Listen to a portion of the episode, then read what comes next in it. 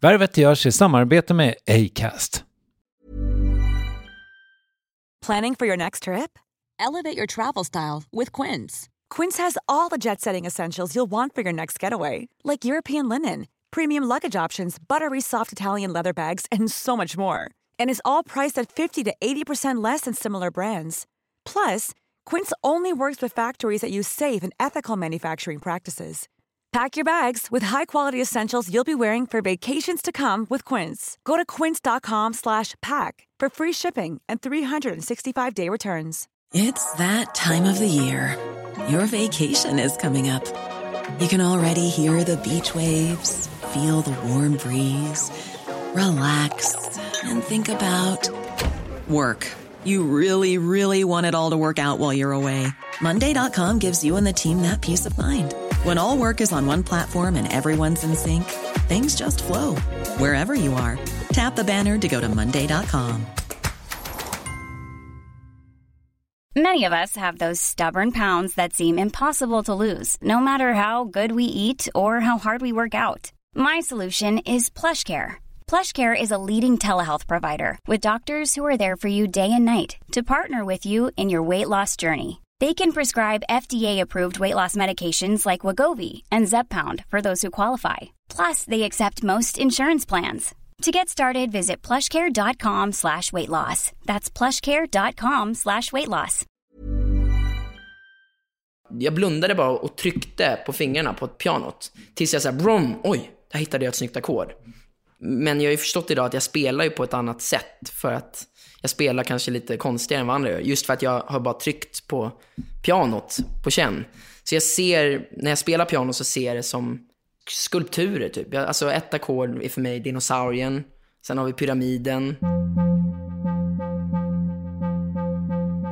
Under sommaren har värvet bestått av temaavsnitt. Tack för den helt otroliga responsen på dem för övrigt. Och i det om framgång sa författaren Jonas Bonnier att hans liv känts som ett lopp.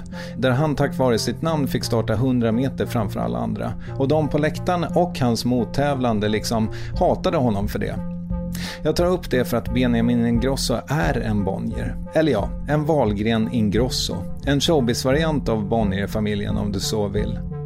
Det är svårt att hitta helt okända nära släktingar till den här unge mannen. Hans Wahlgren, Kristina Skolin, Pernilla Wahlgren, Emilio Ingrosso, Bianca, Oliver, Niklas, Theo, Linus och så vidare. Och huruvida det där bagaget är en förbannelse eller en välsignelse, det går vi in på strax.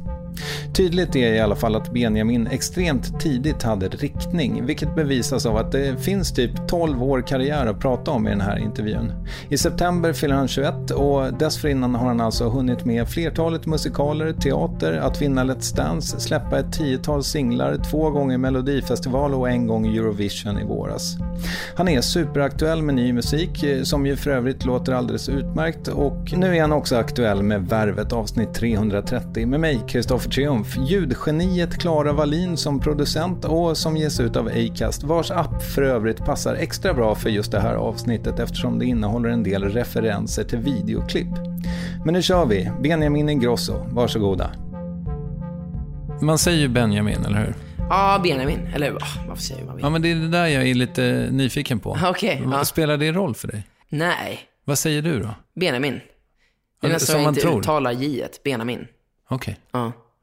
Sen säger Benjamin om jag är utomlands. Eller om jag är i Italien så låtsas jag som att jag är italienare och, säger Benjamino. Fast Mm. jag absolut inte heter Benjamino. Är det någon som någon gång har skämtat någonting om att det It's all about the Benjamin? Ja, faktiskt. Men jag vet inte var det kommer ifrån.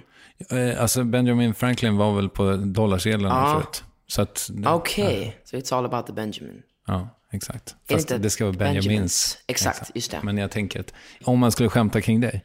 Ja, nej, jag har fått det skämtet någon gång. Ja. Men då låtsas skrattade jag för att jag inte förstod Nej. skämtet. Men nu har jag förklarat Men det. nu har du förklarat det, så Ja. nu kan jag skratta på riktigt. Du, vad gör du nu för tiden? Nu för tiden så håller jag på och gör klart mitt album. Eh, Jag är artist och låtskrivare, så jag fokuserar på att eh, ja, men, jag vet. Eh, göra klart eh, mitt första debutalbum, Mm. faktiskt.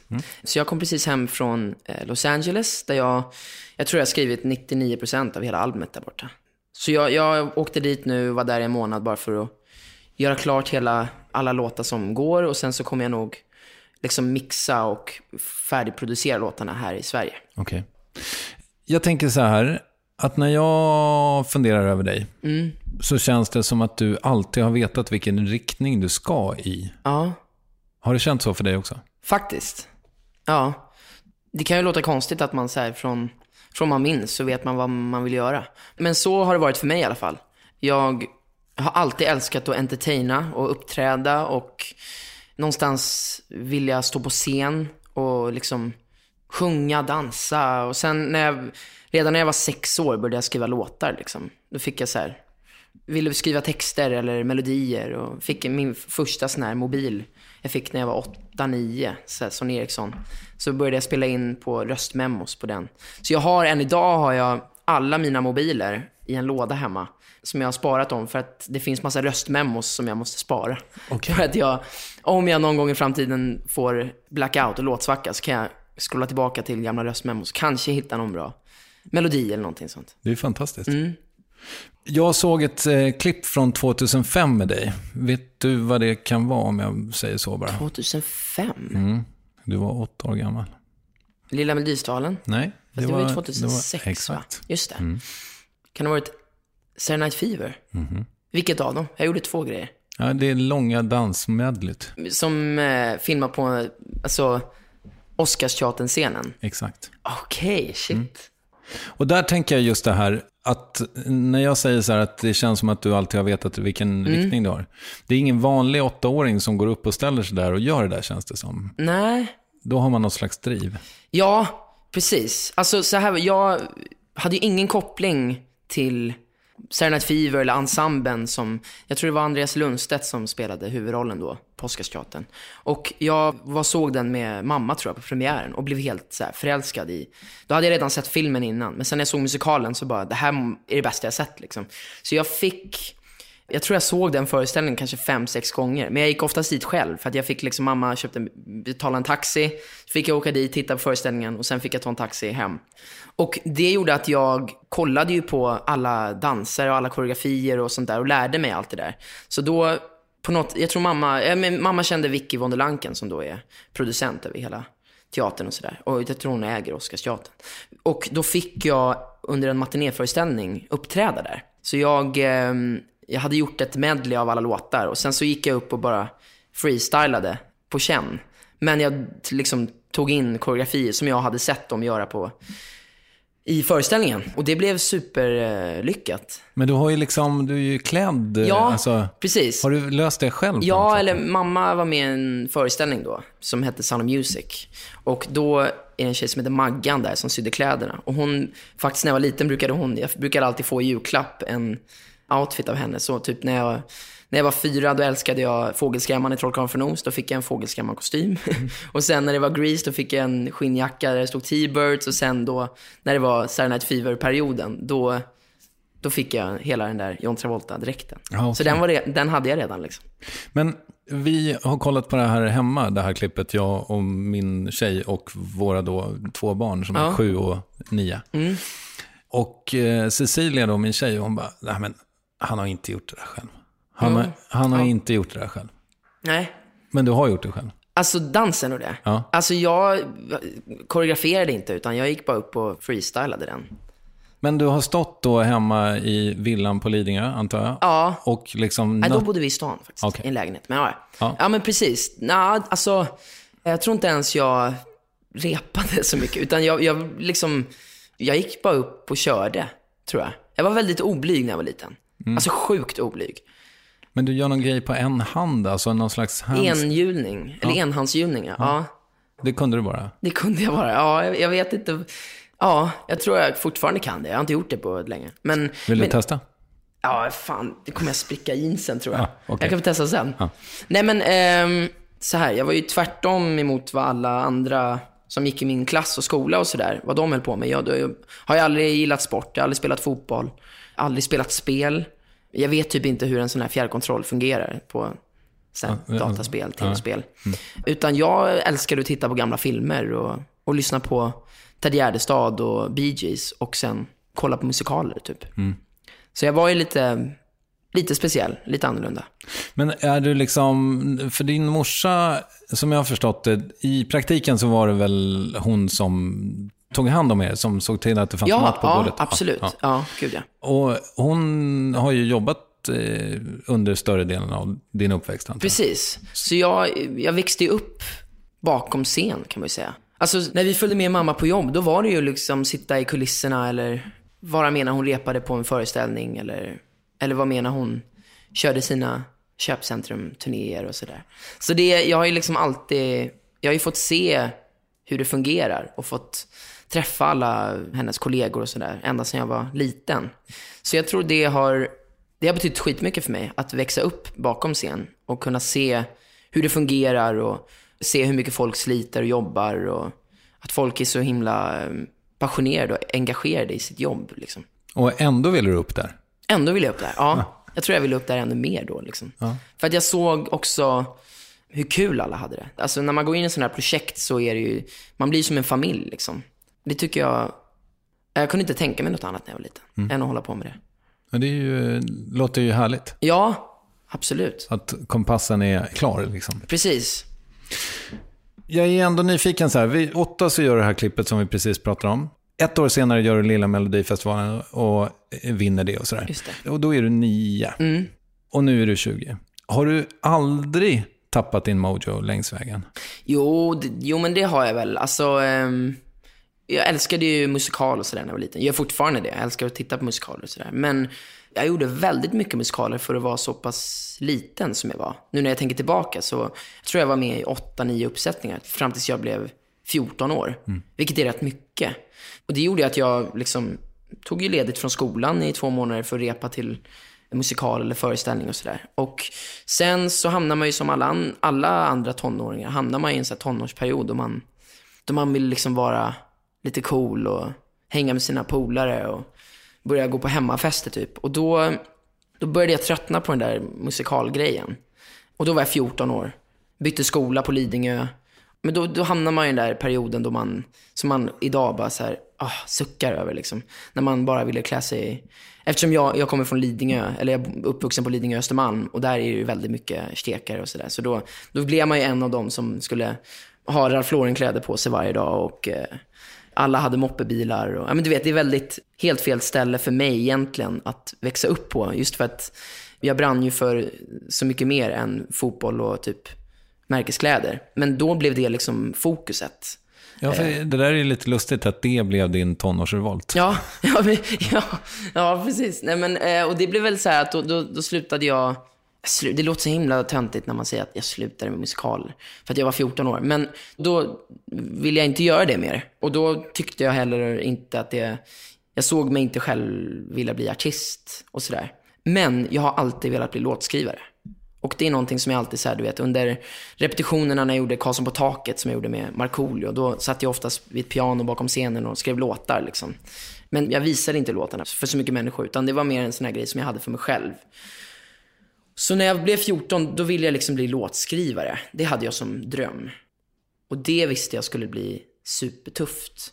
Jag visste inte ens hur man... Jag kände inte folk i musikbranschen på det sättet, utan jag var uppvuxen med teater och musikalbranschen. Så jag, där visste jag att där måste jag liksom kämpa mig fram. Så det blev ju att jag struntade i, i allt sånt där och min mamma tyckte det var supertråkigt och hon blev nästan sur för att jag inte sa ja till massa, till massa tv-program och sånt där för att hon, hon tyckte att men du har ju talang, varför gör du inte Ja men då vill jag inte det liksom bara. Och det är en så konstig grej också att man i så tidig ålder vill tacka nej till massa tv-program liksom. Vad tackar du nej till? Ja, men det är allt från eh, alltså på Skansen och Så ska det låta och Let's Dance. Tror jag blev tillfrågad till fyra år i rad. Tills jag började i gymnasiet på Lidingö.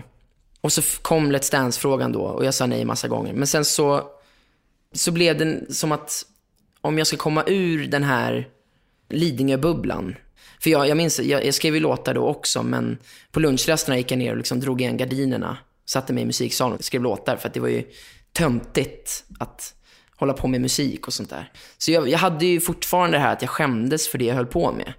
Och jag tror jag visste att skulle jag göra någonting som Let's Dance, för mig så såg jag det som en bra träning för att jag, jag kände mig inte i form i kroppen typ. Och eh, Kändes som alla jag pratade med som hade gjort det har sagt att det var det roligaste de hade gjort och sådär. Men jag kände också att om det är någonting jag ska, om det är på något sätt jag ska kunna komma ur den här bubblan, Lidingö-bubblan, så är just Let's Dance någonting man bara kan göra en gång för att kunna hitta sig själv kanske i tidig ålder och liksom kunna strunta i alla de här, det som ska vara så coolt. För att Let's Dance var ju nog det ocoolaste man kunde göra i min skola liksom. Så jag ville väl utmana mig själv liksom och göra det. Men för det här är ju någonting som kommer igen med dig i, Ja. i liksom, när du berättar om dig själv. Att du inte kände att du var med när du växte upp liksom, i klassen och sådär. Nej. Men jag tänker, vad fan, om jag hade haft en unge som hette Ingrosso i min klass, liksom, Mm. vars mamma och pappa alltid har varit kända. Just. Fan, jag skulle nog ändå tycka att du var lite cool Ja, för det. Ja, nej, det, det, just den grejen har jag riktigt inte fått uppleva. Okej. Faktiskt. Jag gick i Karlsson, som jag tror prinsessan och prinsen gick där till och med. Så det var verkligen en sån här överklass, eh, fin skola på Östermalm. Och där var nog min mamma en av få som höll på med liksom showbiz. Och alla andra hade ju liksom, deras föräldrar var advokater och väldigt fina och sådär, bra jobb. Och jag tror det var liksom att min mamma, då när jag gick där, då, hon var ju så här, din mamma är ju Nick och Nilla på TV4, så här barnprogram. Och, och hon är ju, gör massa musikaler och jag, jag ville bara uppträda hela tiden. Jag ville bara showa. Och det var tyvärr fel i den skolan. Mina kompisar fick ju hålla på med fotboll fram till 11 på nätterna på vardagarna. Men jag fick inte spela teater på helgerna klockan två på dagen. För det var fel. Alltså, så det var ju liksom, jag kände ju redan där att det var liksom inte coolt det jag gjorde. Men sen när jag väl kom till Lidingö så ändrades det. Det var lite mer att sådär, folk brydde sig inte riktigt. Utan det var bara jag och Benjamin som var, som var där. Hur gammal var du då? Ja, men då var jag 11, 12. Okej. Mm. Så det, det var ju fortfarande skitliten. Men eh, jag har alltid haft det kämpigt i skolan. Skolan har alltid varit superjobbig för mig. Och eh, Var du dålig på allt? ja, jag var dålig på allt tror jag. Dålig i alla ämnen. Matematik, NO, geografi, svenska, engelska. Ja, men du vet. Och ehm, det kan ha varit mycket för att jag försvinner i någon annan värld. Liksom när jag sitter och lyssnar på läraren när han eller hon pratar. Och börjar liksom rita dekorer på bordet istället. Eller tänker på melodier eller skriver låtar upp i huvudet. Eller liksom bara fejdar away. Men sen när det kunde ha varit liksom, om vi hade liksom någon, något ämne i skolan som jag tyckte var kul. Då var jag superfokuserad och kunde lära mig allting på en lektion. Så jag, jag tror för mig så har det mycket med intresse. Att är jag intresserad av någonting, då lär jag mig väldigt fort, för då vill jag veta allting. Men är det någonting som inte ens intresserar mig, då, då är jag väldigt obrydd. Vilket är dåligt i skolan, för att där ska man ju verkligen ändå försöka fokusera på det mesta. Men jag var superdålig på att göra det, på att fokusera. Och, eh, och min mamma var väldigt sådär, ja men så länge du får godkänt så är jag nöjd. Men får du IG i massa ämnen, då måste vi börja snacka. Men hon, så jag, mina polare var ju väldigt, deras föräldrar var väldigt måna om att de skulle få höga betyg. Och för mig så har det aldrig varit någonting som, som mina föräldrar har liksom pushat mig till. Utan de har bara sagt, men så länge du får godkänt så, så är vi stolta och då, då är det bra. För att jag, jag tror någonstans att de, de såg ju liksom att jag ville egentligen någonting annat än att kanske gå universitetet och sånt där. Och jag frågade min mamma flera gånger att här, måste jag gå i gymnasiet? Nej, det behöver du absolut inte. Men du kan heller inte bara ligga hemma i soffan utan ska du hoppa av gymnasiet då får du skaffa ett jobb. Liksom. Då måste du tjäna pengar. Så du gör någonting med ditt liv. Men jag kände ändå, I mean, jag ska vara den första av oss syskon som ska ta studenten i alla fall. För att jag tror det är typ en i hela släkten som har tagit studenten. Men det lyckades jag inte heller bli. Ehm, utan jag, jag gick en termin i gymnasiet och sen kom den där Let's Dance-frågan. Okej. Och då såg jag det som en väldigt smidig väg ut. Jag tror faktiskt att jag frågade din mamma om det eh, lite när jag intervjuade henne. För att jag fick känslan... Jag tror jag frågade henne om så här akademikerkomplex. Alltså det vill säga att man känner att man har stora kunskapsluckor och tycker det är lite jobbigt. Liksom. Mitt minne av den intervjun är att hon så här, nej men vad fan, jag valde bort det. Jag är bra på det här. Det finns jättemånga andra människor som vet vad huvudstaden i Bulgarien heter. Precis, jaha. Vet du det? Nej, Sofia. jag vet. Ja. Nej, men, eller, jag vet inte. Men, men, nu men, du. men, men jag, jag förstår, jag sa att jag, jag menar att jag vet vad du menar. Ja. Just för att jag, jag har också lite sådana tankar och, och sådär. Och jag känner mig oftast väldigt, jag känner mig så himla blandad i åldern ibland. Jag funkar skitbra med vuxna till exempel. Och Du är vuxen. Ja, men, jo, men alltså, nu, nu menar jag så här, liksom, vuxna. Typ, jag har alltid varit, hängt med äldre människor. När jag var liksom åtta år, då gillade jag att hänga med mammas kompisar än att hänga med, med mina egna kompisar. Jag tror det var för att jag inte hade så mycket egna kompisar. Men, eh, men sen ibland kan jag också känna mig som den mest barnsligaste 20-åringen. Som har fortfarande gosedjur och Batman-dockor i, i mitt sovrum. Men den större delen av mina kompisar är mina kollegor och de är ju liksom 30 år. Sen har jag ett grabbgäng på ja, vi vet, fem, sex stycken där alla är i samma ålder. Så det, det är inte bara så att jag är äldre kompisar. Men, och det är också så konstigt för att, som du berättade om morsan, att så här, jag känner mig väldigt osmart. Det är alltid någonting som folk får höra när de är omkring mig. Att jag, jag är alltid liksom dumförklarar mig själv konstant. Och har oftast fått höra att men, shit vad korkad han är. Eller hänger inte med ibland. Och liksom, sådana här större frågor eller sådär. Så fejdar jag oftast ut i samtalen. Men så fort vi pratar om kulturella saker eller musik, då kan jag gärna vara med och snacka och sådär. Och det, jag är väldigt sådär, eh, när jag gillar någonting, då går jag all in. När det är någonting som inte intresserar mig, då liksom stänger jag av. För att jag finner ingen liksom, inget intresse, och vilket gör att jag inte... Och det är någonting som jag ångrar idag, att jag inte kunde liksom lära mig sånt tidigare. Men det gör att jag ibland känner mig väldigt ensam. Just när jag hamnar på fester eller sådär. Så känner jag ibland att jag inte hör hemma alls. Men jag menar, som, jag är ju 20 år, det är bara 20-åringar här. Vi är ju uppvuxna i samma stad, bla bla bla. Hur kan jag inte liksom snacka med de här människorna? Och sen så kan jag hamna liksom på någon musik efterfest och då är jag den enda som babblar. Men då kommer jag ju på, men det är ju för att jag har någonting, det finns folk som jag kan prata med här, som har gemensamma intressen. Och det där kan jag tycka är tråkigt med mig ibland, att jag inte liksom bara kan... Jag liksom funkar nästan bara med folk som gillar musik eller teater eller film. Fast vet du vad, jag tror, dels så tror jag så här, att det kommer ge sig med lite ålder. Mm. Ja, Men absolut. Någonstans här också, det var en god vän till mig som heter Mattias Hansson som gav mig en, ett boktips en gång som Aha. heter Strength Finder Okej. 2.0. Styrkefinnare 2.0. Ja. Som handlar just om det här att vi människor är så fokuserade på, eller vi har liksom mycket tack vare skolan fått lära oss precis det här du pratar om. Att vi ska vara lite bra på allt.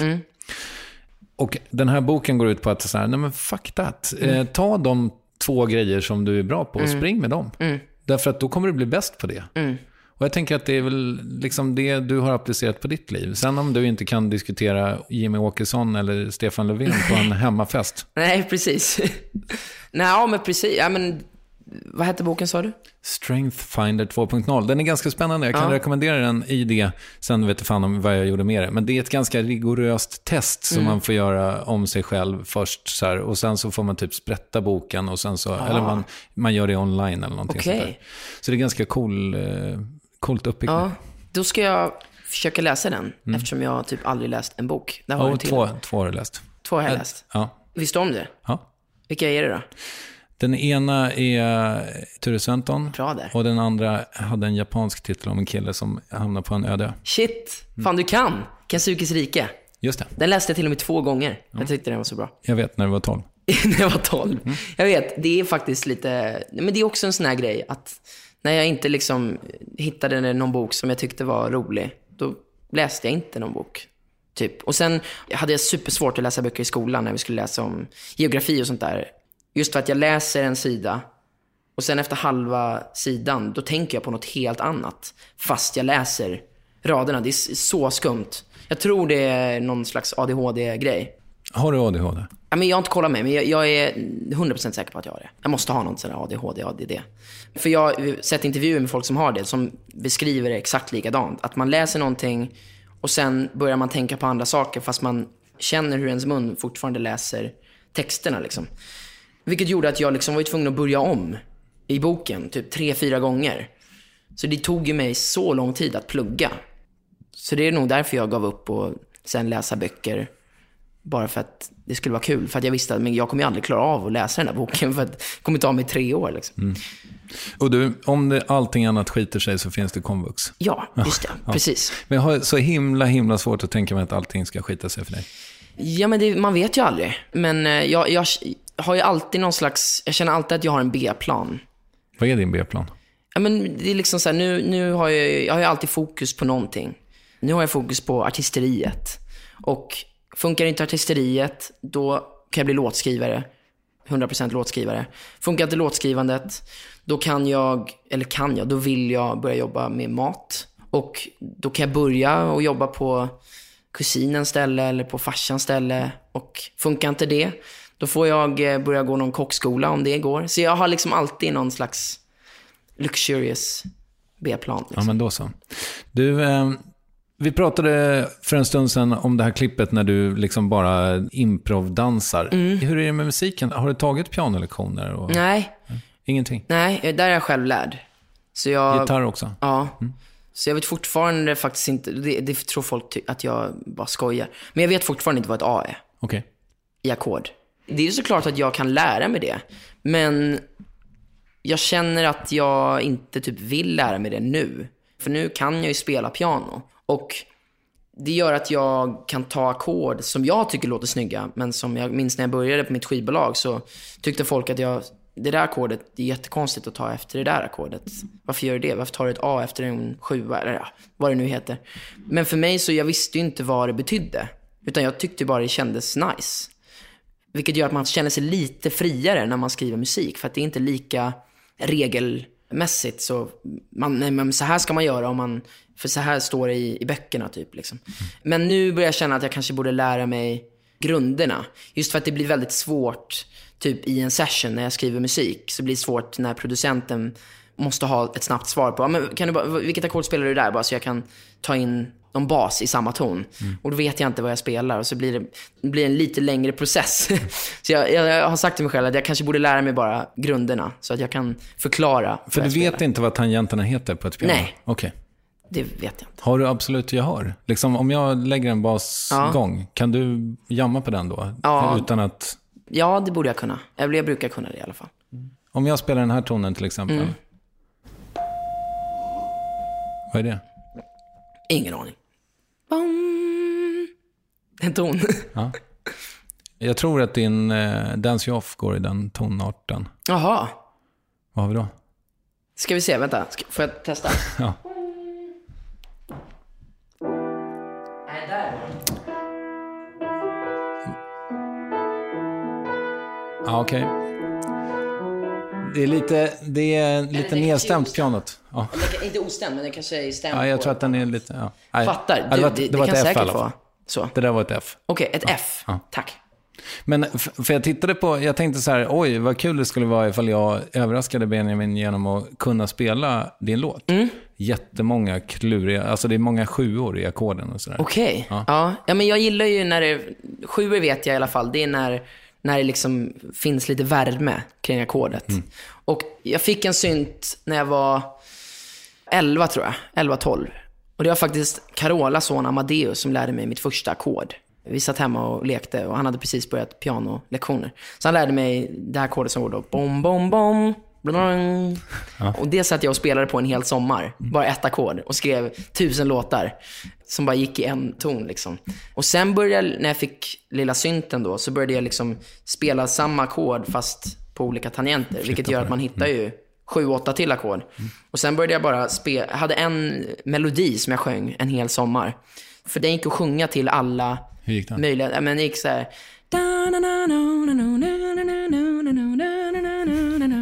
Super så här Pippi Långstrump-melodi. Vilket gjorde att jag, jag blundade bara och tryckte på fingrarna på ett pianot. Tills jag såhär, brom, oj, där hittade jag ett snyggt ackord. Och då mindes jag hur liksom fingrarna gick. Men jag har ju förstått idag att jag spelar ju på ett annat sätt. För att jag spelar kanske lite konstigare än vad andra gör. Just för att jag har bara tryckt på pianot på känn. Så jag ser, när jag spelar piano så ser jag det som skulpturer typ. Alltså ett ackord är för mig dinosaurien. Sen har vi pyramiden. Så jag ser dem i olika, liksom, olika eh, Former. former. Så om någon ber mig att spela någonting så... Men den, den är svår att kommunicera med din amerikanska producent. It's the It's the dinosaur. Precis. It's the dinosaur with uh, football. Nej men eh, det blir lite svårare. Men eh, då är det bara att gå fram och spela så ser han oftast hur- han, Fast de blir lite chockade i början för de tänker, vad, vad spelar du för någonting? Sen bara, jaha okej, du spelar det där. Varför svårar du till det så mycket för? Men det är ju just för att jag spelade det på det sättet. Liksom. Men då minns jag alltid, för jag växte upp med, med 70 och 80-talsmusik. Och det finns alltid den musikgenren som då oftast var soul och gospel och sådär. Så fanns det alltid ackord, som du sa, då, sjuor. Jag visste inte vad det var, men jag visste bara att det kändes annorlunda när de ackorden kom. Och jag hittade aldrig de ackorden, för jag spelade ju alltid på de tre tonerna. Men man behöver ju fler toner om man ska få den där värmen, sjuan då. Så det var någon gång som jag spelade och då alla de här. Och sen till slut så hittade jag så här, bling, det där ackordet som bara, åh, nu har jag hittat det där 80-talsackordet. Och då blev det lite enklare för mig att börja skriva låtar. För då kunde jag spela de melodierna, eller ackorden som jag hörde i huvudet. Liksom. Till de där vita tangenterna skulle det till en svart Ja, någonstans. men precis. Så om du har hört min låt Good Lovin' till exempel, så är det väldigt mycket sådana där souliga ackord. Och det älskar jag att skriva. Sådana typer av låtar liksom, där man får vara överallt i melodier och, och ackord. Every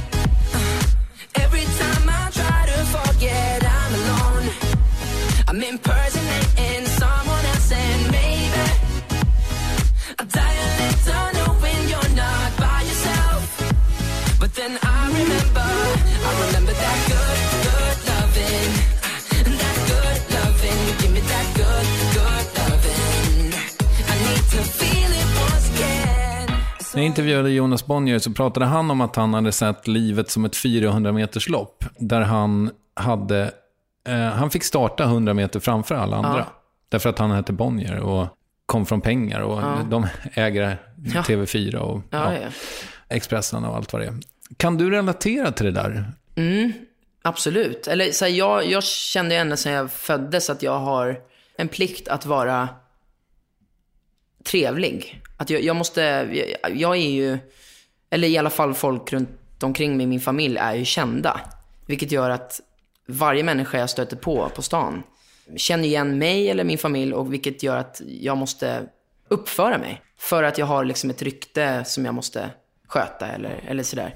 Jag kan inte bara bete mig hur som helst. För att folk vet om vem jag är eller någon i min släkt och sådär. Och, eh, och jag har alltid varit mån om att folk ska minnas mig när de träffar mig som en trevlig kille. Eller, så att oavsett om de hatar min musik eller hatar min familj eller sådär, så ska de ändå känna att när de träffat mig att så, fan han var ju trevlig ju. Vad jobbigt att jag spyr på honom. Eller du vet sådär.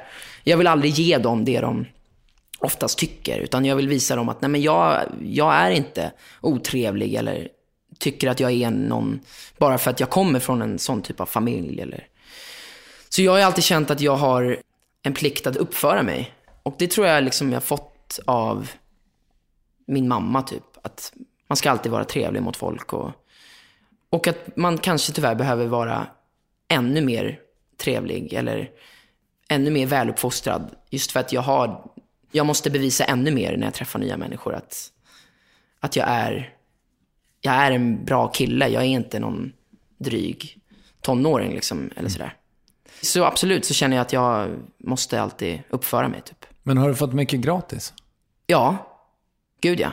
Både och. Alltså jag har fått mycket gratis genom att jag växte upp med att typ känna många delar av folk i branschen. Så jag har fått liksom se hur det går till. Så när jag väl blev artist själv så kändes det inte så nytt för mig. Utan jag, du vet, kommer jag till SVT och gör Melodifestivalen för första gången så känns det ändå inte som första gången. För att jag är ju känner ju de flesta bakom scenen och bakom produktionen. Och jag följde med morsan hit någon gång. Ja, men du förstår vad jag menar. Men samtidigt så var det mycket, mycket svårare för mig. Det har varit ännu svårare för mig än någon annan tror jag att få respekt. Att få folk att fatta att jag faktiskt jobbar med det här. Eller att jag skriver låtar själv. Eller att jag mm, står i en studio i 24 timmar om dagen i två år och faktiskt jobbar. Liksom. Folk tror ju oftast att man, bara för att man kommer från en känd familj eller för att man åkt på någon räkmacka, att man bara kan gå in till ett skivbolag och bara hej, hej, jag vill bli signad nu. Och så bara okej.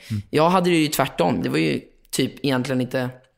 Ja men så här, jag, jag var ingen som egentligen ville signa mig för att jag var en låtskrivare och att jag ville bli den typen av artisten jag ville bli. Utan tvärtom så var det ju bara så här, ja men såklart vi ska signa dig, du ska ju göra mello. Och så har du en sommarturné och jag var så här, fast det är inte riktigt det jag vill. Eller så här, har du ens hört min låt? Nej. Nej okej. Men hur tänker du då att jag ska göra Melodifestivalen? Nej men du gjorde ju precis Let's Dance. Det är ju skitbra att du, det är ju en jättebra grej. Och det, bara sådana grejer har jag alltid fått att sådär, man tänker att det är så enkelt. Men jag fick, just det skivbolaget jag är på idag, fick jag kämpa mig fram till. Att få liksom komma dit och bli signad och få respekt av alla liksom mina kollegor som, som tänkte när jag klev in i studion att vad har Ola Håkansson signat nu? Liksom? Någon kändisunge som dansar i någon tv-program. Liksom. Varför ska han jobba här med oss? Men då får man ju bara liksom, jag har alltid fått bevis, jag har varit tvungen att bevisa hela tiden. Så det är liksom både och. Man har fått mycket gratis, men också tvärtom så får man verkligen kämpa för typ respekten. Liksom. Det låter också så himla töntigt. Nej, men det, respekt. men det eh, låter superrimligt. Jag hoppas du förstår vad jag menar. Fattar vad du menar. Och det är ju precis det som jag tänkte också att jag skulle prata med dig om. Eftersom du kommer med här, den här ryggsäcken Mm. med familj och Kristina Skolin och allt. Eh, du är ju ändå celebrity royalty Mm. direkt när du kommer ut ur din mammas grej. Vagina. Tack. Det kändes ofint att prata om den. när vi är här. Men, men okej. Eh, och då tänker jag att det kanske är en liten befrielse då att få jobba i Los Angeles där du är mycket. De vet inte Christina Who. Mm. Nej, såklart. De har ingen aning. Exakt. Nej, men, och, och det är såklart, alltså så här, det kan låta jättetöntigt. Jag vet att folk tycker det låter så himla hybris när man säger att man kommer till LA och får äntligen vara okänd. Mm. Men det handlar inte om att folk springer runt i Stockholm och drar i mig och bara wow. Tvärtom. Det är, alltså Stockholm, eller Sverige överhuvudtaget blir inte så imponerade av kända människor. Det är liksom Beyoncé kan gå på stan. Och nu jämför jag mig inte alls med Beyoncé, utan jag bara säger att Beyoncé kan gå på stan i Stockholm och det är inte så många som skulle liksom springa fram och be om autograf, utan folk är väldigt sådär softa här. Men för mig i musikbranschen så kan det vara jobbigt att kanske komma in i en ny session med nya svenska låtskrivare. För man vet att de, oh, ni tycker säkert någonting om mig eller ni kanske inte gillar eh, min mamma eller min kusin. Eller du vet sådär att man säger, ja ni kanske har någon förutfattad mening. Och då måste jag verkligen så här bevisa mig ännu mer nu när jag skriver låtar. Nu måste jag leverera för att bevisa dem att det är inte så. Men just i LA så kommer jag ju som vilken ny upcoming låtskrivarartist som helst. Vilket gör att jag får några liksom minuter extra att bara få... De har ingen som helst aning om vad jag kommer komma med. Utan då har jag bara liksom... Då kan jag sätta mig vid pianot och börja skriva med dem på en gång. Utan att de ser någonting runt omkring det. Vilket är skönt, för då ser de ju bara ren, jag vill inte säga talang, men, men då ser de bara mig som låtskrivaren och artisten och inget annat. Det du gör, Det är inte skönt. det du liksom kommer ifrån. Nej men precis, de ser bara det jag gör där och då i rummet. Trots att jag nu liksom har sagt så här, det måste vara jobbigt att alltid behöva förhålla sig till sin mamma, till Mm. exempel. Så vill jag ändå ställa den här frågan. Berätta om din mamma. Och min mamma. Ja men min mamma är eh, världens bästa mamma skulle jag säga. Det säger ju alla. Men morsan har ju liksom eh, försörjt oss och uppfostrat oss. Men också varit kaos som nog många andra mammor. Vi har haft mycket kaos i familjen som, det är så jäkla skönt att det inte är många som vet om det. Men jag tror många familjer växer upp med, med mycket kaos som de helst inte vill dela med sig av. Och det är en, sån här, det är en svensk grej. Liksom. Man, det ska vara väldigt så här, nej men allt är bra, allt är bra. Medan det egentligen, när man stänger dörren så kan det vara liksom kaos. Och det är jag glad att jag har fått växa upp med. Vilket gör att jag har fått lära mig mycket av, typ, ja, men jag och mina syskon har till exempel fått lära oss mycket av våra föräldrars misstag eller av, av alla bråk. Och, men av bråken så har vi kommit varandra mycket närmre. Och eh, det tror jag är väldigt viktigt. Om man uppskattar, eh, vi kan uppskatta bara en, en söndagsmiddag. Mycket, mycket mer än vad vi gjorde för tio år sedan. För att då kunde en söndagsmiddag bara vara tjafs och bråk. Och idag kan man uppskatta liksom bara de här små stunderna man får med sin familj. Och det är bra och härligt. Och det är det nu för tiden, typ hela tiden. Vi bråkar aldrig längre. Men vi, vi bråkade väldigt mycket när vi var... Jag och min syrra bråkade konstant. Och jag och morsan och syrran och morsan. Och Oliver, min storebrorsa och jag bråkade konstant. Ja, men du vet, så det, det var väldigt mycket tjafs. Och där var ju liksom min morsa... Fick ju ta hand om tre små ADHD-ungar själv. Försörja dem och liksom sådär. Så jag har ju en full respekt för min mamma. Och idag nu när jag ser det liksom och kan se hur hon slet arslet av sig. Åkte runt på alla möjliga köpcentrumsturnéer och eh, var med i alla typer av tv-program. Och idag förstår jag att hon gjorde det för att kunna ge oss mat på bordet. Och inte för att hon liksom älskar att stå i centrum. Och det ser ju inte folk. Folk får inte se den delen, utan de ser ju bara, ja, hon som bara ska vara med överallt och den där jävla familjen som syns överallt. Men vi måste ju också tjäna pengar och vi måste ju också försörja oss. Och de har ju också barn att försörja sig och ett hus att betala och sådär. Så den typen av respekt har jag ju fått nu på senare tid för att jag har förstått hur mycket hon faktiskt jobbar. Och eh, min mamma är ju inte, hon, hon, har ju liksom, jag kan ju inte nämna att hon, min mamma har ju inte ett jobb, utan hon, hon är ju typ, hon är ju ett varumärke skulle jag vilja säga. Liksom. Hon har ju tusen grejer att göra varje dag. Och jag fattar inte riktigt hur hon klarar av det.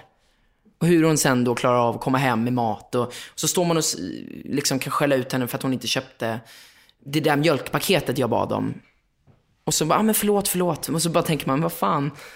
Hon, hon har ju tusen grejer att komma ihåg. Och så kommer hon ändå ihåg att köpa mjölk. Ja, men jag uppskattar det som fan idag, det hon gjort för oss. Liksom. Berätta om din pappa då. Farsan är ju den som jag har blivit inspirerad av i hela mitt liv. Jag brukar se det som att min mamma har uppfostrat mig och min pappa har inspirerat mig. Jag växte upp med mamma, jag liksom bodde hos mamma och sådär. Farsan Nej, flyttade för- till Palma. När skilde de sig? De Förlåt. skilde sig när jag föddes, typ innan jag föddes. Så jag har alltid varit ett sådär skilsmässobarn, så jag vet inte hur det känns att bo med mamma och pappa. Jag träffade dem dessutom första gången när jag var 14 år.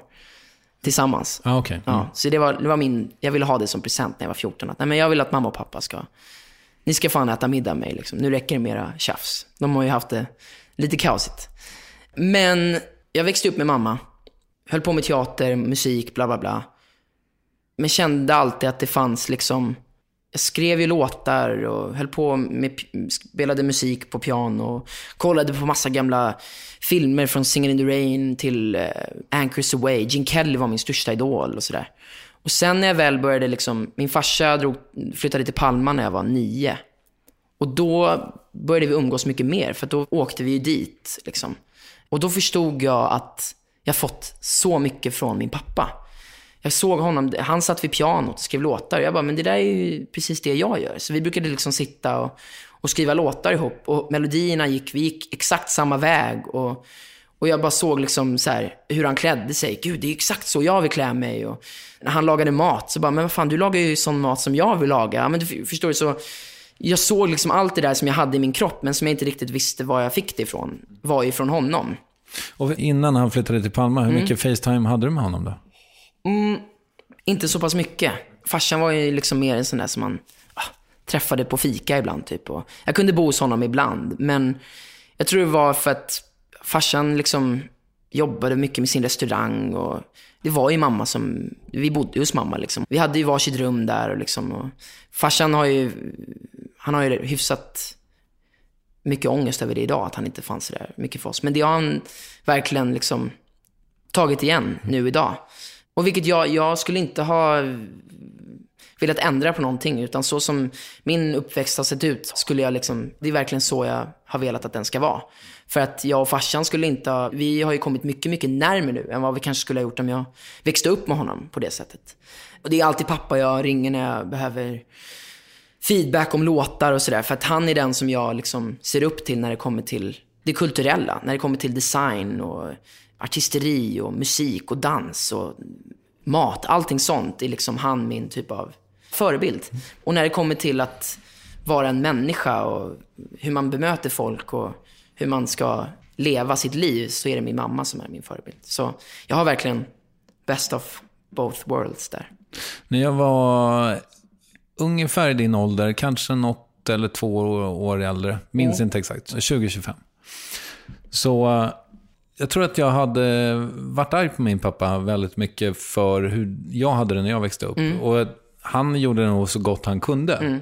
Men varannan helg liksom. Mm. Och så här. Har du fått vara arg på din pappa? Ja, absolut. Jag är nog arg på både farsan och mamma väldigt ofta. Men sen måste man ju också lära sig att gå vidare. Jag har ju nog varit mycket, mycket mer arg på min mamma under min uppväxt. Det brukar Eh, vara så. För ja. att hon är där också. Ja, men precis. Men eh, jag tror också det är för att min mamma har, när vi har liksom bråkat och sånt där, så är det oftast typ min farsa som har fått skit för det. Och min mamma har liksom, det är ingen som har tänkt att, men ni kan ju inte bråka, din mamma är jättesnäll, bla bla. Men min mamma är precis som många andra mammor, att hon också kan få utbrott och bli galen och man står och tjafsar med henne och nästan slåss mot varandra liksom. Men de typerna av bråk har jag aldrig haft med min pappa, utan med farsan kan man mest bara tjafsa eller du vet. Men det är också lättare att, okej men farsan nu bråkar jag med dig, nu orkar inte jag höra av mig på dig. Och så kanske man inte hörs på två månader, just för att han bor i ett annat land och då blir det så mycket enklare. Men att man bor hemma med mamma och bråkar gör ju att man släpper de där bråken efter en timma. Och sen tar det tre timmar och så bråkar man igen. Så det blir ju mycket, mycket mer bråk generellt. Men vilket gör också att när man väl växer till sig och man förlåter varandra eller man ser till att lösa alla tjafs och sådär. Gör ju att man verkligen uppskattar bara stunder man är tillsammans. Mycket, mycket mer än vad man gör om man inte bråkar. För då tar man det för givet liksom. Many of us have those stubborn pounds that seem impossible to lose, no matter how good we eat or how hard we work out. My solution is PlushCare. PlushCare is a leading telehealth provider with doctors who are there for you day and night to partner with you in your weight loss journey. They can prescribe FDA-approved weight loss medications like Wagovi and Zepbound for those who qualify. Plus, they accept most insurance plans. To get started, visit plushcare.com slash weight loss. That's plushcare.com slash weight loss. Quality sleep is essential. That's why the Sleep Number Smart Bed is designed for your ever evolving sleep needs. Need a bed that's firmer or softer on either side? Helps you sleep at a comfortable temperature? Sleep Number Smart Beds let you individualize your comfort so you sleep better together. JD Power ranks Sleep Number number 1 in customer satisfaction with mattresses purchased in-store. And now, save 50% on the Sleep Number limited edition Smart Bed for a limited time. For JD Power 2023 award information, visit jdpower.com/awards. Only at a Sleep Number store or sleepnumber.com. Hiring for your small business? If you're not looking for professionals on LinkedIn, you're looking in the wrong place. That's like looking for your car keys in a fish tank. LinkedIn helps you hire professionals you can't find anywhere else, even those who aren't actively searching for a new job but might be open to the perfect role. In a given month, over 70% of LinkedIn users don't even visit other leading job sites. So start looking in the right place. With LinkedIn, you can hire professionals like a professional. Post your free job on linkedin.com/people slash people today. Yes, ny sponsor. Värvet presenteras i samarbete med Svea Bank. Och jag menar inte att ta ner stämningen, men dessvärre är ju lågkonjunkturen här, vilket innebär att de flesta branscher har det tufft och också väldigt många privatpersoner. Jag vet själv vad det är att ha en trasslig privatekonomi. Det var struligt i många år för mig och låg ofta post i hallen med trista logotyper i ena hörnet och jag hade också i flera års tid ett helt gäng betalningsanmärkningar. Och tyvärr är det nog många som har det svårt att få ihop till räkningarna just nu, som har hamnat i ekonomiskt trubbel. Och det är här Svea Bank kan kliva in med något som kallas skuldfinansiering. Där löser de skulder hos inkasso och till Kronofogden och till och med om Kronofogden vill sälja ditt boende har Svea Bank möjlighet att hjälpa till. I den här tjänsten får du en personlig handläggare som gör en grundlig genomgång av din ekonomiska situation, de tar kontakt med dina kreditgivare och när ett lån beviljats löser de dina skulder åt dig och samlar dem i ett enda lån med en avbetalningsplan som din ekonomi klarar av. För om du har hamnat i klister, du är inte ensam och kanske kan det här hjälpa dig. På svea.com skuldfinans kan du läsa mer. Tack Sveabank. Typ. Ja. Ehm, hur ser ditt liv ut när det kommer till Los Angeles? Du har varit där mycket de senaste, Ja. vadå, två åren? Två eller? åren, ja. LA har ju varit eh, ett ställe jag åker till för att kunna liksom skriva, skriva låtar, skriva mina upcoming songs och sånt där. Och eh, att skriva där borta med, med amerikanare och sådär gör ju att man, de tänker inte på samma sätt som vi gör till exempel. Jag, jag har ju så mycket, mycket, mycket annorlunda musik att komma med som jag har i min kropp än vad de har. De har ingen aning om vem Ted Gärdestad är, som för mig är en av mina största idoler och förebilder. Och jag kan ju ibland skriva melodier som påminner om Ted och, och för dem så blir det någonting annat. Och sen visar de upp mig musik eller typer av produktioner som jag inte riktigt hört som, som gör att jag blir så här, ah shit vad fett. Men vad händer om man tar, säg Post Malone och tar in lite Ted Gärdestad i det och sen gör lite Benjamin Ingrosso över det. Så blir det någonting som jag kanske inte hade skrivit i Sverige. Och jag känner att jag får en mycket, mycket större frihet där borta. Just för att man får liksom skriva med amerikaner som har språket som, det är deras liksom, vad säger man? Eh, mo- Modersmål? Modersmål, tack. Jag vågar inte säga fel. Eh, nej men, och så, för dem är ju text mycket, mycket viktigare än vad melodier är. Vilket gör att jag får verkligen bara vara melodikille. Och jag behöver inte fokusera riktigt på texten, utan jag kan ju bara säga vad jag känner och vad jag vill skriva om. Så har jag liksom folk som bara levererar sån jävla spot on lyric utan att behöva liksom sitta själv och fokusera på text också. För att samma sak där, melodier för mig är det jag verkligen fokuserar på. Och då är det liksom, då är melodier och produktioner det jag verkligen brinner för när jag skriver musik. Sen så kan jag ha turen ibland och bara leverera en hel text eh, själv. Men det är det som är så skönt där borta. Att där jobbar jag med så duktiga låtskrivare som texten för dem är ju deras grej. Och då kan jag bara få göra melodierna och, vara med runt produktionen. Men kanske i Sverige så hade man kanske fått göra lite allt själv. Liksom.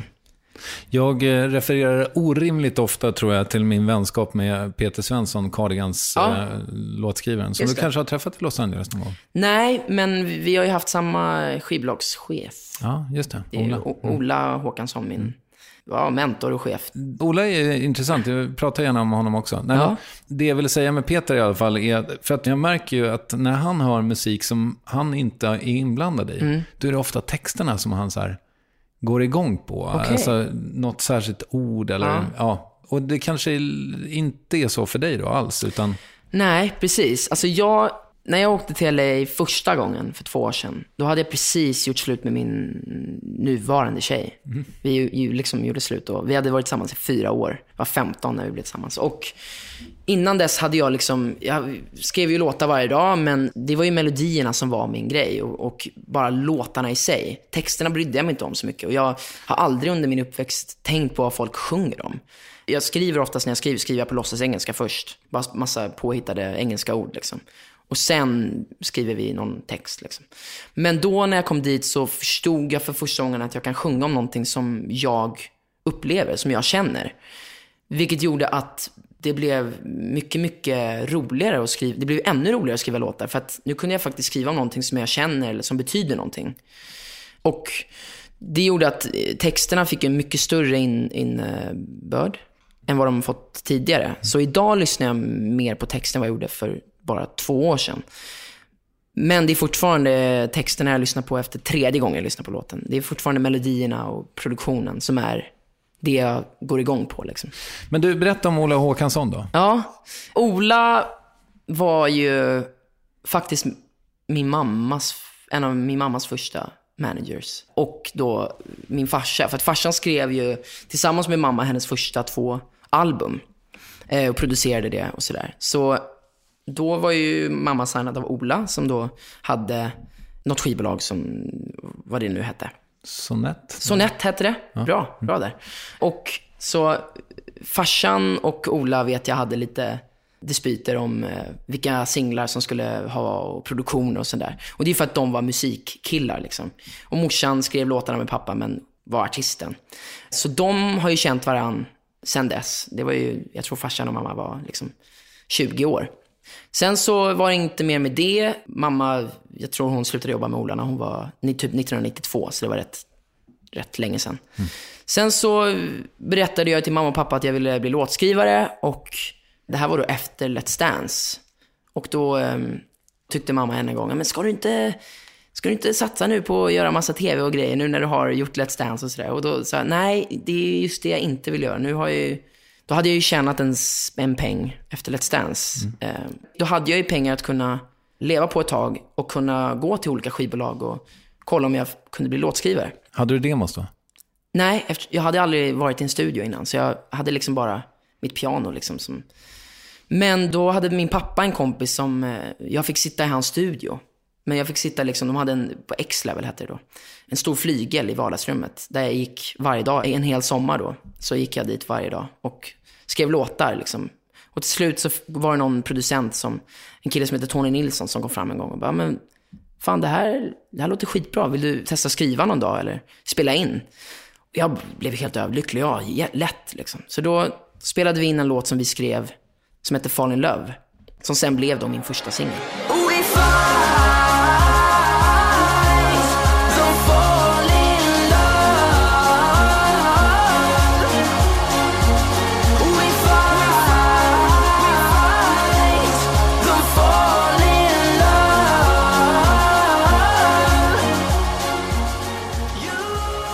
Men då kom jag ihåg att jag fick sitta och producera. Och för första gången kom jag hem och spelade upp med mam- spelade upp morsan en låt som jag hade gjort. Som var liksom med produktion och jag fick ju lägga stämmor och körer och dubbar. Och det lät som du gjorde på radio liksom. Eh, Dubbar är när man sjunger på sig själv. Precis, man sjunger på sig själv så det låter maffigt och sådär. Och det här var ju bara fyra år sedan. Så då gjorde jag och Tony lite låtar. Och sen då så spelade jag upp det här för min morbrors dåvarande tjej, Laila, som hade visat Ola Håkansson Sara Larsson. Som då höll på, Sara var ju precis som mig då, 16-17 och höll på att bli superstor i Sverige. Och då tyckte hon att, så här, men fan ska du inte, jag vill typ spela den här låten för Ola Håkansson. Och mamma bara, Ola det är min gamla manager och sådär. Så jag sa, ja absolut, det kan du väl göra. Och då ehm, så berättade hon då att hon spelade upp den för Ola och han var inte superintresserad i början på att höra, för att han fick reda på att det var jag som sjöng och sådär. Så då, då sa han direkt, ja men ja, det är inte riktigt våran typ av artist. Och då hade jag ju precis gjort Let's Dance och sådär. Men då tvingade Laila ändå Ola att spela Fall in Love då för honom. Och då berättade hon att han hade stängt av efter 30 sekunder och sagt, jag måste signa den här killen nu. Så det var ju skönt. Det var ju liksom, musiken fick tala för sig själv. Wow. Ehm, och då kom jag dit, efter någon månad, hade möte. Då sa han till mig, jag ska göra dig till en riktig stor artist. Och jag bara, ah, men jag vill inte bli artist, jag vill bli låtskrivare, sa jag. Nej, nej, nej, nej, nej, du ska bli artist också. Du är skitduktig låtskrivare, men du måste bli artist också. Så han, han, han trodde på mig ända sedan dag ett att jag skulle bli artist och låtskrivare. Men det han, han gav mig, vilket jag är så himla tacksam över, är han gav mig tid. Att, eh, jag fick sitta i hans studio med hans producenter och låtskrivare i, jag tror det var över ett år innan jag fick släppa min första låt. För att jag skulle känna mig hyfsat redo. Så jag inte bara släpper en låt och sen, aha, jag- utan jag ville liksom känna att jag har material. Så jag skrev där i ett år, men kände ändå efter ett år att nej, men första låten ska ändå vara Fall in Love, som var den första låten jag spelade in i en studio. Liksom. Så det blev den, det gick jättebra för den låten. Men sen, som sagt, så tog det ändå väldigt lång tid, vad jag tyckte då var lång tid. För jag kände så här, men fan, det känns ändå som folk inte vill lyssna på mig. Att folk fattar ändå inte att så här, det var som att det var pinsamt att lyssna på Benjamin Ingrosso liksom. Men det är ju han Let's Dance-killen, det är han barnkändisen. Han, han, han är väl ingen, det är ingen som vi kan lyssna på. Och det kändes ju skitjobbigt i början och det sa Ola redan från början att det kommer bli svårare med dig för att du kommer från en annan typ av bakgrund. Vi kommer inte bara kunna breaka dig på en dag för att du har mycket, mycket mer att bevisa än vad andra artister kanske har. Jättetung ryggsäck. En jättetung ryggsäck med massa eh, eh, historier. Äh, men, eh, och, så jag har ju liksom vetat om det. Vilket gjorde att sen när Ola kom med idén att jag ska göra Melodifestivalen så tyckte jag att det var den dummaste idén man kan göra. För det var väl exakt det som jag inte ska göra tänkte jag. För det är väl det som alla absolut kommer tro att jag ska... Såklart Benjamin Wahlgren Ingrosso ska göra Melodifestivalen. För det har ju hans mamma gjort åtta gånger. Men för Ola var det mer bara som ett så här, men du får skriva vilken låt du vill. Du får välja vilken låt som helst. Du får välja nummer, du, du gör din grej. Vi är ett skivbolag som backar dig. Och går det inte bra i Melodifestivalen så kommer vi fortsätta pusha och fortsätta att vilja breaka dig utomlands. Som Olas största dröm är att göra med alla hans artister. Så jag såg ju Melodifestivalen då som en, en utmaning att göra någonting som jag inte inte tror att folk tror att jag kommer göra. Så det gjorde vi Good Lovin' första året, som för mig var en låt som jag tänkte att men jag tror inte folk kommer upp, förvänta sig den här typen av låt. Jag tror folk kommer förvänta sig liksom popkillen med den stora refrängen och den här självklara liksom, skinnjackegrejen. Och så gjorde vi tvärtom, att jag, jag skrev den här låten som, som har en helt annan vers i andra versen och som går massa ackord och väldigt melodisk och som inte alls är en melodifestivalvinnare. För det var inte därför jag gjorde Melodifestivalen första året, för att vinna, utan bara för att visa upp mig som, egentligen som låtskrivare bara. Och jag kände när jag väl stod på scenen att jag inte var, fan jag var, jag, jag, det, hade gått för många år sedan jag stod på scen innan och sjungit och att vara med i Let's Dance det var en grej, för då kunde man dansa bara. Men nu skulle jag göra allt på samma gång. Och då kände jag att jag inte riktigt var bekväm. Men jag kände att ja, det här är bra för mig som låtskrivare, att visa folk att jag, jag skriver musik. Vilket jag kände efter jag hade gjort Mello, att det, det kändes som... Jag fick mycket mer respekt från folk i branschen, här hemma och sådär. Men det var fortfarande så, äh, men det känns fortfarande som folk inte vill lyssna på mig. Det är fortfarande töntigt att lyssna på. Men det är ju liksom han, den där killen, fortfarande. Och eh, jag åkte till LA, fortsatte skriva och sådär. Och, och sen så kom Ola med idén att göra det i år igen. Eller året efter. Och då var jag såhär, men Ola, vad fan. Vi kan ju inte börja göra mellogrejen. Då kommer jag ju bara bli förknippad med mello för resten av mitt liv. Men hans idé var fortfarande att så länge du gör någonting som du står för, så länge du gör en låt som du känner att du brinner för och om du gör ett nummer som du får välja själv hur du vill göra, så kommer vi alltid backa dig. Och går det inte för den här gången, vi kommer inte göra Mello en gång till. Det är, det är inte så att Mello är det enda som behövs, utan det är bara att det kanske är en språngbräda, liksom. säger man så? Just för att du visar, liksom, du, du har en chans för tre miljoner tittare att visa upp på tre minuter exakt vad du är för typ av artist. Och eftersom första melloåret så hade jag ju åkt, förra sommaren åkte jag ut på en turné med mitt band och gjorde 25 spelningar. Vilket gjorde att man blev mycket mer bekväm på scen ju mer man stod där. Så jag kände att om det är någonting jag ska göra i Mello året efter så är det att visa att jag har utvecklats som artist. För att låtar har jag skrivit hela mitt liv, det vet jag hur man gör. Så det var jag inte, där kunde jag liksom välja bland massa olika låtar, vad, vilken jag kände jag ville göra. Men jag ville också att mitt nummer skulle visa att ja, men jag, jag vill göra någonting som får ändå folk att se att ja, men fan, han utvecklas ju.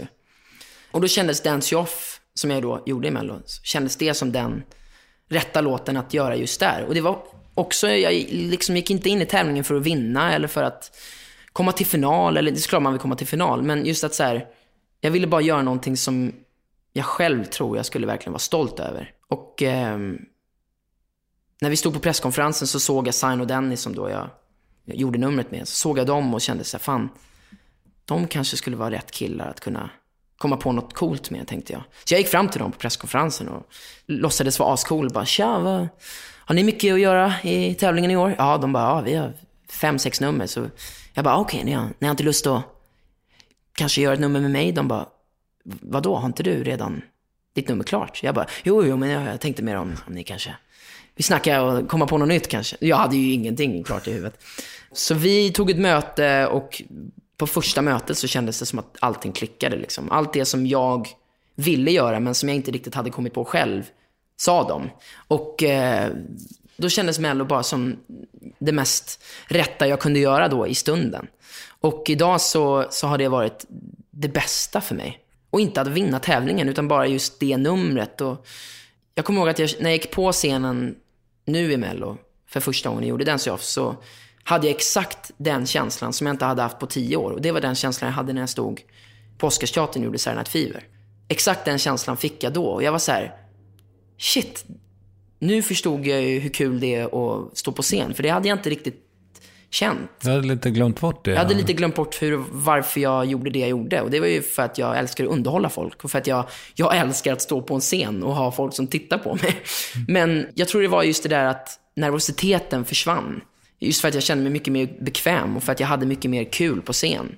Och för att jag tror också att jag mer och mer hittar det jag vill göra på scen. Den typen av koreografi och den typen av musik och den typen av performance jag vill göra. Jag säger inte att jag har hittat mig själv som artist, det kommer jag nog aldrig göra. Och inte som låtskrivare heller. Men att man liksom närmar sig mer och mer dit man ser sig själv vara. Så där är jag tacksam med Ola, att jag liksom Det är många gånger jag tycker han har fel, men han har fan oftast rätt i, i alla grejer. Och det är ju för att han är hyfsat erfaren och han är ju inte superung. Liksom. Han är ändå 75 typ och har varit med i branschen sedan han var typ 20 år. Så han, han kan ju så jävla mycket grejer. Och, förlåt jag svär. Men det gör att eh, han kommer med idéer ibland som man tycker, så, här, ah, är det här verkligen rätt? Men, ja, men han, han tror på en. Och det som är skönt med just Ola och Ten, mitt skivbolag, är att jag skulle kunna fejla tusen gånger om, men de kommer ändå finnas där och backa mig. Och fortsätta att kämpa för att få mig att bli den artisten de tror att jag kan bli. Typ. Och han gjorde ju trots allt den här också.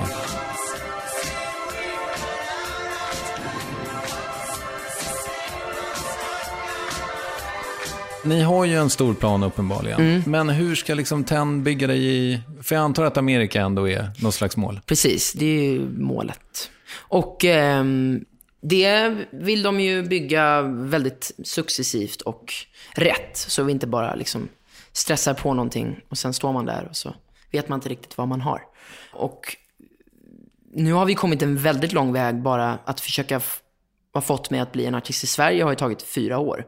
Nu känner jag för första gången att så här, nu är jag ändå en artist här hemma. Jag har haft min första etta, vilket är helt fantastiskt. Och jag släpper låtar nu som faktiskt folk lyssnar på. Liksom. Så eh, jag hoppas på att det fortsätter här hemma. Och det är någonstans det som Amerika och sådär, skivbolagen där har velat se. De vill ofta se att det, det ska gå bra hemma först, så att de ser att det, ja, men det finns potential. Problemet där har ju varit att nej, men, det är inte det som är grejen med Benjamin, att det är väldigt svårt för honom att breaka hemma för att han har för mycket för mycket att eh, liksom bevisa här. Och det fattar ju inte de, amerikanerna, för de vet ju inte vem jag är eller min familj eller någonting. Men det har varit lite svårt att sådär... So he's the son of two celebrities, what's the problem? Ja, men precis. Men nu så, eh, jag har ett skivbolag där borta och mitt skivbolag Ten har också kontor och studio där borta. Så det, jag tror Ola kommer liksom, så länge han orkar och sådär, kommer han kämpa för att jag ska bli en artist där borta. Men det kommer ta, det kommer ta tid, absolut. Men eh, det är också drömmar jag har och haft. Någonstans har jag haft sedan jag var liten att vilja stå på scen utomlands, oavsett om det var Broadway eller Madison Square Garden. Och det är ju väldigt läskigt att prata om de drömmarna här i Sverige, för att man, man får inte riktigt säga typ att man vill bli större än eller man får inte säga att man vill bli störst typ, för att det, det är lite fel typ. Men det vågar jag ändå vilja säga. För att, inte för att jag vill bli känd, utan bara för att jag, jag vill ju kunna turnera runt över hela världen och se världen. Och jag vill ju inte att bara typ några människor ska höra min musik. Jag vill att alla ska kunna höra min musik. Och om det nu inspirerar dem till att vilja ska göra musik, eller om de vill, jag vill kunna beröra med melodier eller texter. Eller, jag tror det bara är för att jag vill visa vem jag är och visa mitt... Eh, visa min musik för så många jag kan. Liksom. Det är väl nog därför jag vill bli en sån artist. Finns det någonting släppt redan i USA? Eh, alltså, alla mina låtar är ju släppta i USA. Alla kan ju höra dem. Men jag tror det kommer förhoppningsvis inom kanske ett år så kommer det börja lanseras där borta. Liksom.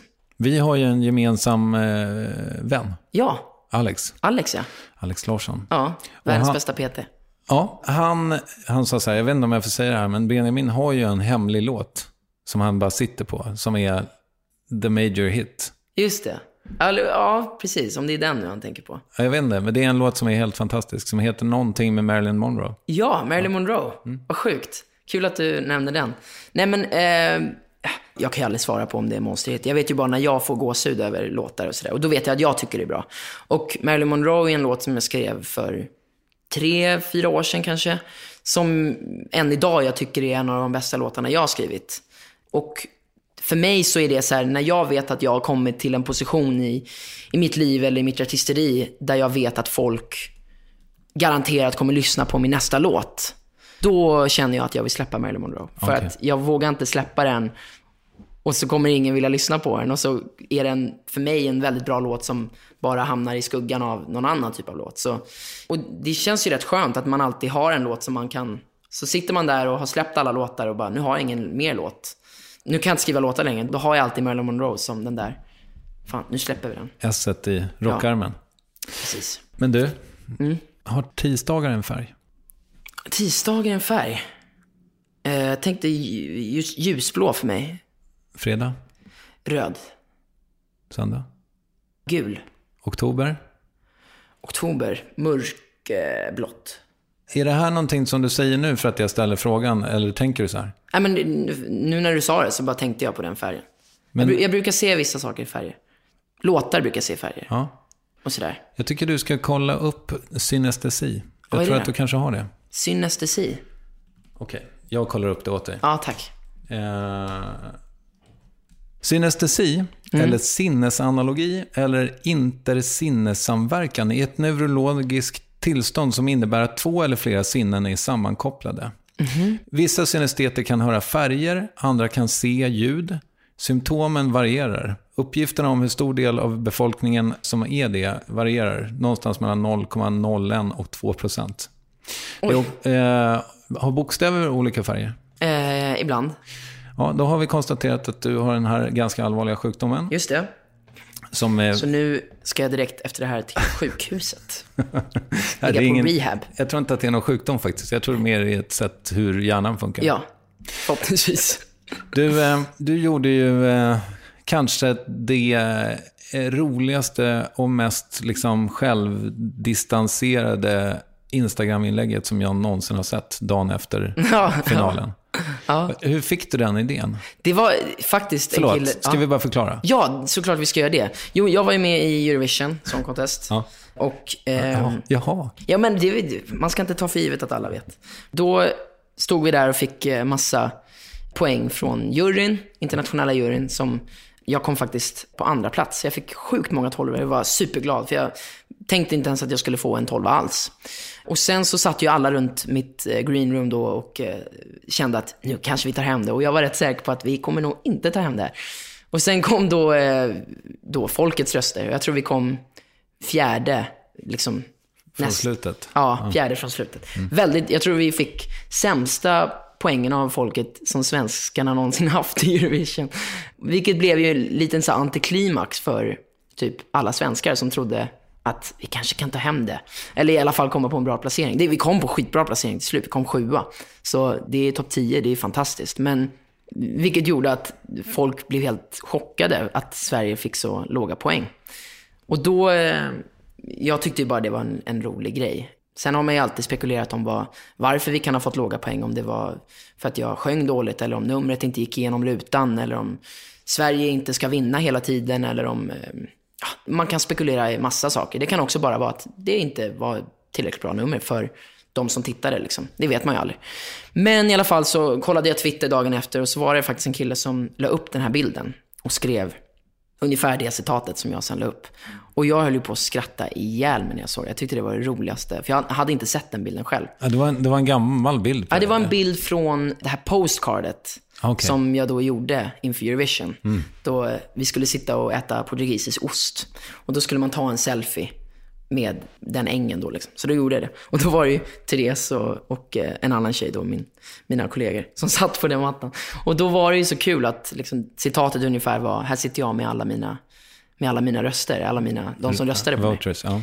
Och eh, jag höll ju på att skratta ihjäl själv. Så jag, jag bara längtade tills jag kom hem där jag kunde få lägga upp den bilden. För att jag ville att folk skulle fatta att jag inte var liksom ledsen och sådär. Så jag la bara upp den. Och sen blev ju det väldigt eh, uppskattat. ja, det smälte till. Ja, så det var kul. Ja. Då blev inte folk så himla... eh, Då tror inte folk att jag ligger hemma och gråter i alla fall. Liksom. För när du beskriver så här, vart du vill som artist, du, Mm. lite i ljuset av Eurovision och Melodifestivalen, så här, att du börjar liksom närma dig någon slags vision Mm. om vart du ska. Men kan du sätta ord på, så här, vad är din vision för Benjamin Ingrosso? Liksom? Alltså jag vill ju göra någonstans... Jag vill få in gammal musik i det jag gör. Tidlöshet är en röd tråd som jag alltid vill ha i vad jag än gör. Oavsett om produktionen låter supermodern så vill jag att låten i sig ska kännas tidlös. Eller att man ska kunna ta ner den på piano och att den ska ändå kännas som en låt som kom från 60-talet. Och det gör jag mycket för att jag är uppvuxen med sån musik. Jag växte upp med Beatles och Bee Gees och Patti Austin och Holly Notes och Patti LaBelle. All, all, sån här musik från 70 och 80-talet växte jag upp med. Så jag har det i mig. När jag skriver låtar så inspireras jag av Ted Gärdestad och sån typ av musik. Vilket gör att jag tycker inte man kan sätta musik i en genre längre för att allting låter så sjukt ut, alltså spretigt och vilket är underbart. Musik har ju aldrig varit så, så fritt som det är nu. Eftersom man behöver nästan inte sätta en genre. Men om, man, om jag ändå skulle vilja sätta min genre någonstans så skulle jag vilja säga att det är pop, men med soul-influenser. Och som artist så ser jag mig själv som någon slags entertainer, en performer som, som kan dansa, sjunga, spela gitarr, spela piano, att underhålla. Och för mig, mina idoler när det kommer till artister är ju Michael Jackson och George Michael eller eh, Beyoncé tycker jag är sjukt duktig. Men just för att så här, de kan det mesta. De är liksom entertainers. De gör inte bara en grej, eller liksom, utan de... Ja, men du vet, så när man var liksom... Förr i tiden så fanns det alltid någon i byn som stod och uppträdde. Liksom, och det, det, är typ, det är jag. Jag är den som underhåller folk. Typ. Det är det jag vill bli. Fint. Mm. Vill du rekommendera något? Ett motto som jag alltid haft är att om du jobbar med någonting som du älskar så kommer du aldrig behöva arbeta. Sa min mormor till mig, eller säger min mormor till mig. Och det är någonting som jag alltid har i liksom bakfickan. Att så här, om jag inte älskar det jag gör, om jag börjar tröttna på det, då kommer jag in, aldrig bli lycklig. Och det är såklart en svår grej att ha om man, om man måste försörja en familj eller sådär.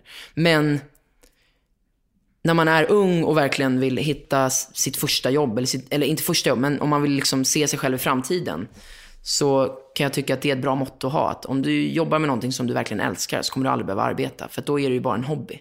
Och då kommer livet kanske bli lite enklare. Fint.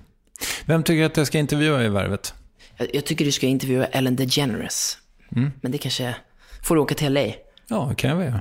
Ja, men ta det första bästa planet. Åk till Lax och intervjua Ellen DeGeneres. Henne är jag väldigt intresserad över. Och jag tycker hon är sjukt bra förebild. Du kanske uppträder hos henne någon dag? Förhoppningsvis. En av de grejerna jag har på min bucket list i alla fall. Ja, Okej. Vad har du mer? Mer, eh, att äta på en av de eh, bästa italienarna i världen. Nämligen? Den heter Osteria Francescana, om jag inte säger fel nu, Massimo Botturas restaurang. Problemet är att jag har haft kompisar som var där och sa att de inte alls var imponerade. Men den fick förra året, eh, så här, den blev utnämnd till världens bästa restaurang. Så det känns som att den borde i alla fall vara bra. Var ligger den? I eh, Modena i Italien. Ja, okej. Och sen eh, att få skriva en låt tillsammans med David Foster. Du har tre grejer på din bucketlist. Jag har massa mer grejer, men då, då kommer vi sitta här i timmar. Tack så mycket för att du kom. Tack själv. Tack så mycket för att jag fick komma hit. Världen tillhör nog snart Benjamin Ingrosso har jag en känsla av. Och han heter som han heter på Instagram praktiskt nog och det gör även Värvet, fast utan prickar då, Varvet. Och där hittar du till exempel en film i vilken Benjamin hjular på en hand. Det vill du förmodligen se. Strax ny musik med Benjamin, men först reklam för nästa veckas avsnitt. Jag har ju haft en ständig kontakt med Köping, men just den där sommaren, det är ju liksom, vad fan, det där kanske är en av de bästa somrarna i mitt liv. Det är nästan så jag börjar grina nu när jag tänker på hur jävla eh, sorgligt det är så här i efterhand att jag inte mer njöt av att jag lyckades så här, involvera mina gamla kompisar i en film, att jag fick chansen att berätta om en uppväxt och en stad som har gjort ett stort avtryck i mitt liv. Yes, visst är det den omisskännlige Filip Hammar i det värvet. Men nu, Benjamin Ingrosso, I wouldn't know. Hej då! Why you so damn hard to talk to? That's not the way it's supposed to be. Ain't no fire I won't walk through. Still you act so cold to me. I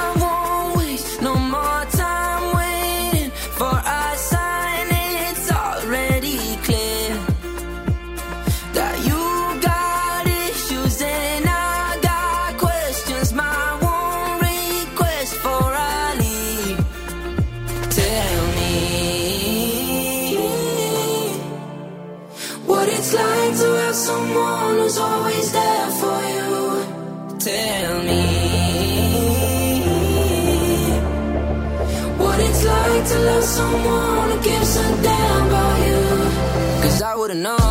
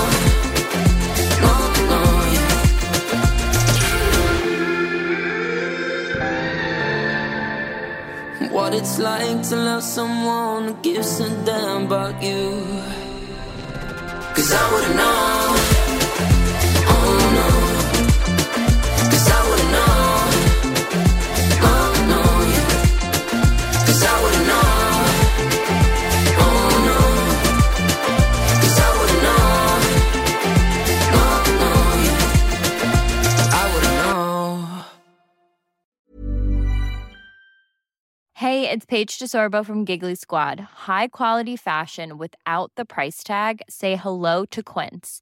I'm snagging high-end essentials like cozy cashmere sweaters, sleek leather jackets, fine jewelry, and so much more. With Quince being 50 to 80% less than similar brands. And they partner with factories that prioritize safe, ethical, and responsible manufacturing. I love that. Luxury quality within reach. Go to quince.com slash style to get free shipping and 365 day returns on your next order. Quince.com slash style. Want truly hydrated skin? Meet Body Care Breakthrough Hyaluronic Body Serum. It's clinically proven to increase hydration by 161%. It's lightweight, fast absorbing, and delivers 24 hours of hydration for silky smooth skin without any sticky afterfeel. Treat your skin to clean vegan skincare from Osea. Get 10% off your first order with code SUMMER at OseaMalibu.com. That's O S E A Malibu.com code SUMMER.